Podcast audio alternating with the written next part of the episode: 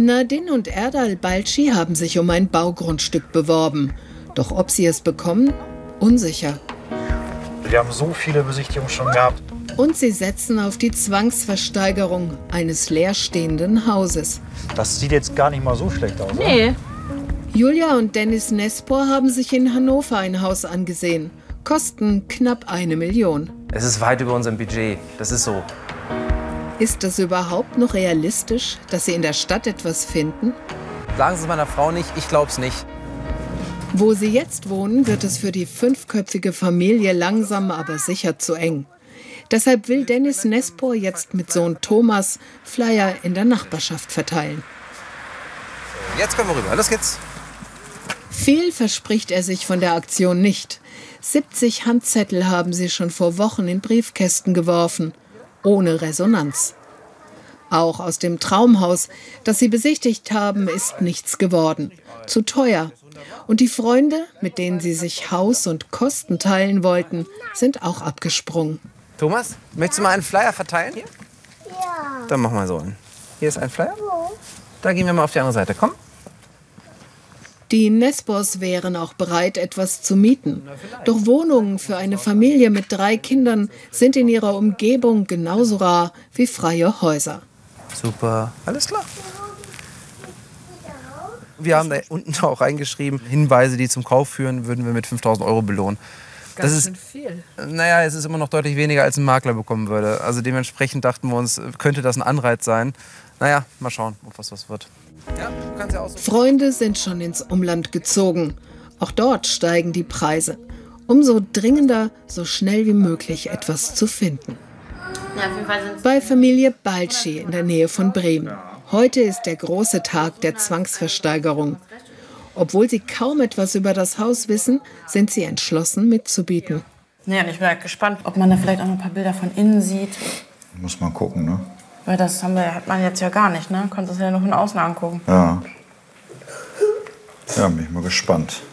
Also wir haben uns als Limit gesetzt, haben wir gestern gesagt, 380.000 mit allen dem, was da äh, noch auf uns zukommt. Also die Restschuld, die ja noch ähm, auf dem Gebäude liegt. Und das ist dann wiederum äh, Das sagen Unbekannte. wir erst beim genau. zu Beginn dieser Auktion.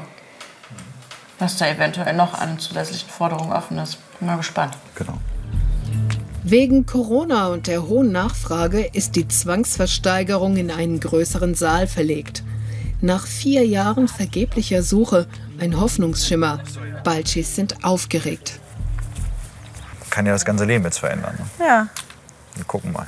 Also ich habe sowas noch nie miterlebt und ja, wenn man vier Jahre sucht und eigentlich schon alles ausgeschöpft ja. hat, dann ist das. Ja. Jawohl.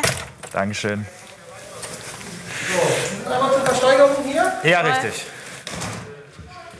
Die Regeln sind neu für Nadine und Erdal Balci. Sie kennen die Mitbieter nicht. Ihre Chancen, das Haus zu ersteigern, schwer einzuschätzen. Ich glaube, das kommt gleich alles. Ich glaube, die sagen kurz erst was dazu, dann ist eine halbe Stunde irgendwie, hat man so viel so eine Zeit, sich alles anzugucken ja. und, und äh, kann Fragen stellen und keine Ahnung. Und dann geht es zur eigentlichen Auktion. Dabei muss die Kamera draußen bleiben. Zurück in Hannover. Bei Familie Nespor gibt es überraschende Neuigkeiten. Sie hatten die Hoffnung schon aufgegeben, aber dann hat es doch geklappt mit der Haussuche. Laura, sag mal, weißt du eigentlich schon, was für ein Zimmer du haben willst? Noch nicht? Kannst du ja aussuchen, ne? Noch müde vom großen Ereignis. Gestern haben sie den Kaufvertrag unterschrieben. Wir haben was gefunden, tatsächlich, ja. Sehr schön. Also wir sind sehr, sehr happy.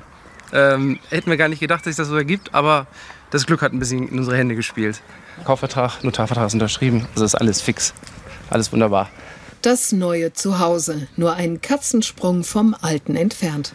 Ja, genau, das ist es hier.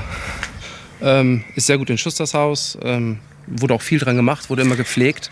Also ist im Endeffekt wahrscheinlich ein bisschen Farbe an die Wand und dann ist es einzugsbereit. Also man muss nicht viel machen. Auch ganz toll. Und hat alle Kriterien, wirklich alle Kriterien, die wir wollten. Ne? Das Haus ist noch bewohnt, deshalb dürfen wir nicht rein. Es hat sechs Zimmer und 180 Quadratmeter Wohnfläche. Dafür mussten Nespors weit über ihr Limit gehen. Ja, 680.000 Euro plus Makler. Das ist schon, schon also in der Summe wären's, wären's, wird, wird auf der Rechnung 750.000 stehen. Also eine Dreiviertelmillion Euro. In D-Mark darf man nicht mehr rechnen, das ist immer ganz verrückt. Ähm, ich glaube, ich müsste einfach diese Summe ein bisschen ignorieren und dann, dann wird das schon. Der Traum vom Eigenheim. Für Familie Nespor geht er in Erfüllung, weil sie bereit sind, sich hoch zu verschulden. Und wie ist es den Balchis bei der Zwangsversteigerung ergangen? Zwei Stunden hat sie gedauert. Sind die beiden jetzt Hausbesitzer? Leider nicht. Nein. Leider nicht. Also wir haben uns natürlich dann noch mal eben das Gutachten angeschaut. Ähm, Aha, na, jetzt mal abmachen wieder hier. das war uns alles ja so erstmal gar nicht bekannt. 380 war unser Limit. Mit dem letzten Gebot lagen wir bei 390.000, 395. Und dann haben wir uns dann doch entschieden, nicht mehr mitzubieten. Ja, leider, Ja. leider. Ja, aufgeben ist keine Option. so. Wieder eine Enttäuschung. Seit vier Jahren sind sie auf der Suche. Mehr als 40 Häuser haben sie schon angesehen. Und die Preise steigen und steigen.